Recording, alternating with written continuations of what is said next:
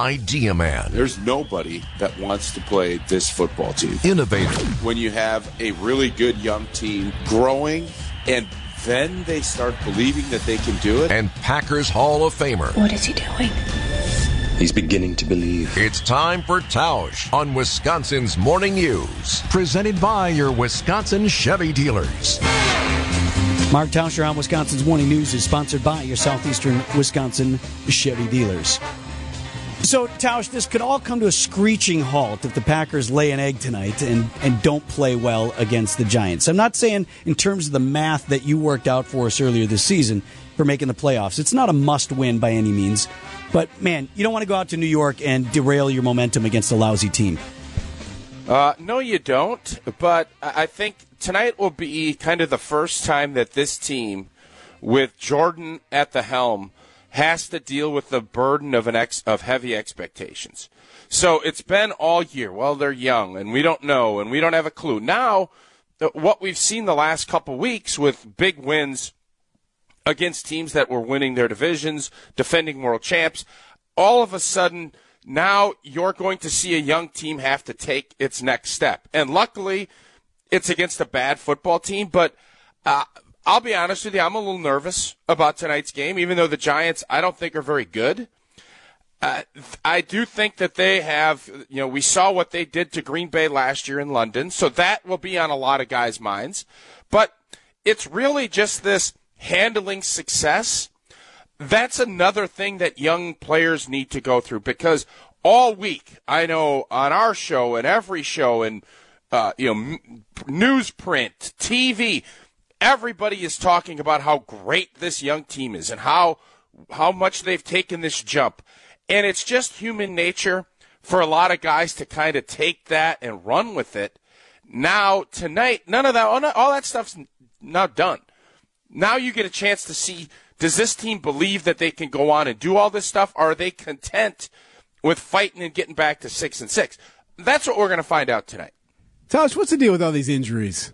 Got Watson's out again uh, tonight. We have Jaire Alexander. Is this your out. Seinfeld bit? What's the deal with these well, it, does, injuries? it does seem like What's the deal with injuries? it does seem like it's been a theme all year. It's every long. year for the Packers. Every year they have these. Uh, hey guys, football's a tough game, and there's a lot of quick twitch athletes. Of course, you'd love to see uh, this team stay healthy the whole year. That's not the reality of football, and what you hope is that nothing is severe, that you're going to miss full seasons, and that guys will be able to get back. Aaron Jones has missed a bunch of time. Hopefully, he'll be back tonight. Christian Watson, I think he's still trying to figure out how to stay healthy.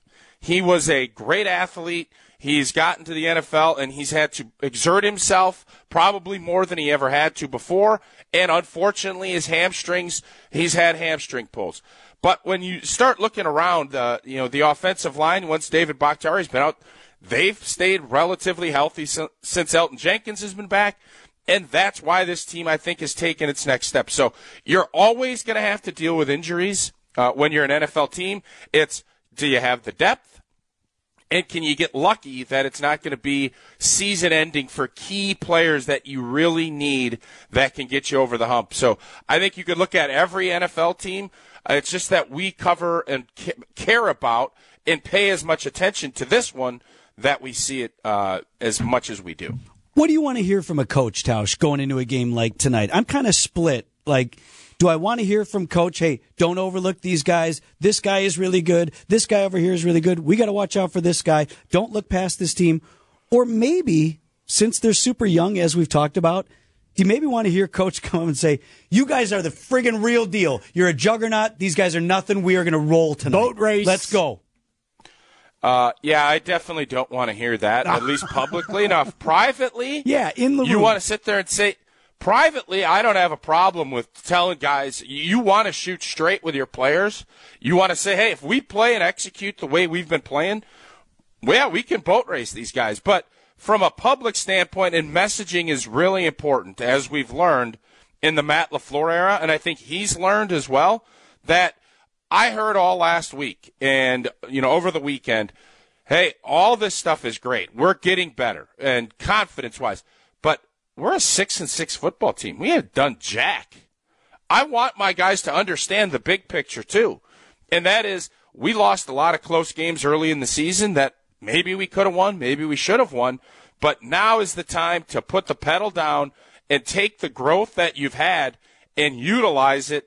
And with Detroit losing and with, you know, how the NFC is shaking itself out, don't say, and I, I've been saying, don't get out in front of my skis. I don't even ski, for the record. I, my knees aren't. good You enough. really shouldn't be out in But- front of them. Uh, don't get out in front of skis, snowboards. I'll get out in front of my tube because I love tubing. Detroit is faltering. Green Bay's schedule is pretty if they play the way they've been playing. If they don't, if they go back and revert to October, they'll stink. So that's that balancing act, and I'm looking forward to tonight because this will be the first test that this team has as a favorite and as a team that is expected to now do something. They haven't had those expectations before. It'll be fun to see how they handle them. Tausch, real quick before we let you go. Uh, yesterday, the Chiefs, uh, Travis Kelce with the with the toss back to Kadarius Toney runs it in for the end zone, but he was rule he was they called him offsides. You know, Patrick Mahomes was I've never seen him that upset about a call that was uh, determined to be offsides on the field. Brought the touchdown back. They end up losing the game. What were your thoughts on that final play or that final series there in Kansas City? Well, it was an awesome play by Kelce to see it, as long as it worked. Otherwise, you're like, what the hell What is Kelce doing? doing? Firing the ball backwards. You know, New England last year gave up a touchdown doing a similar play lateral wise, but I think Pat Mahomes is so frustrated with his team and he can't take it out on them. Don't line up offsides as a wideout. Are you serious? And that's not on the refs. That's on you, your coaches, to say if this guy doesn't know how to line up, he can't play at the end of a game. Don't try to act like that's the ref's issue. Last week on the pass interference, he could have flipped out, and I'd have been like, eh, I kind of understand his point. This week, I'm sorry, Patrick. You've gotten plenty of calls. This one didn't need to go your way. Yeah, where you stand in question anymore in the National Uh, Football League. Where do I stand on this? Yeah, uh, that's a whole nother story. I know we're up against the clock. That's a whole nother story for another day.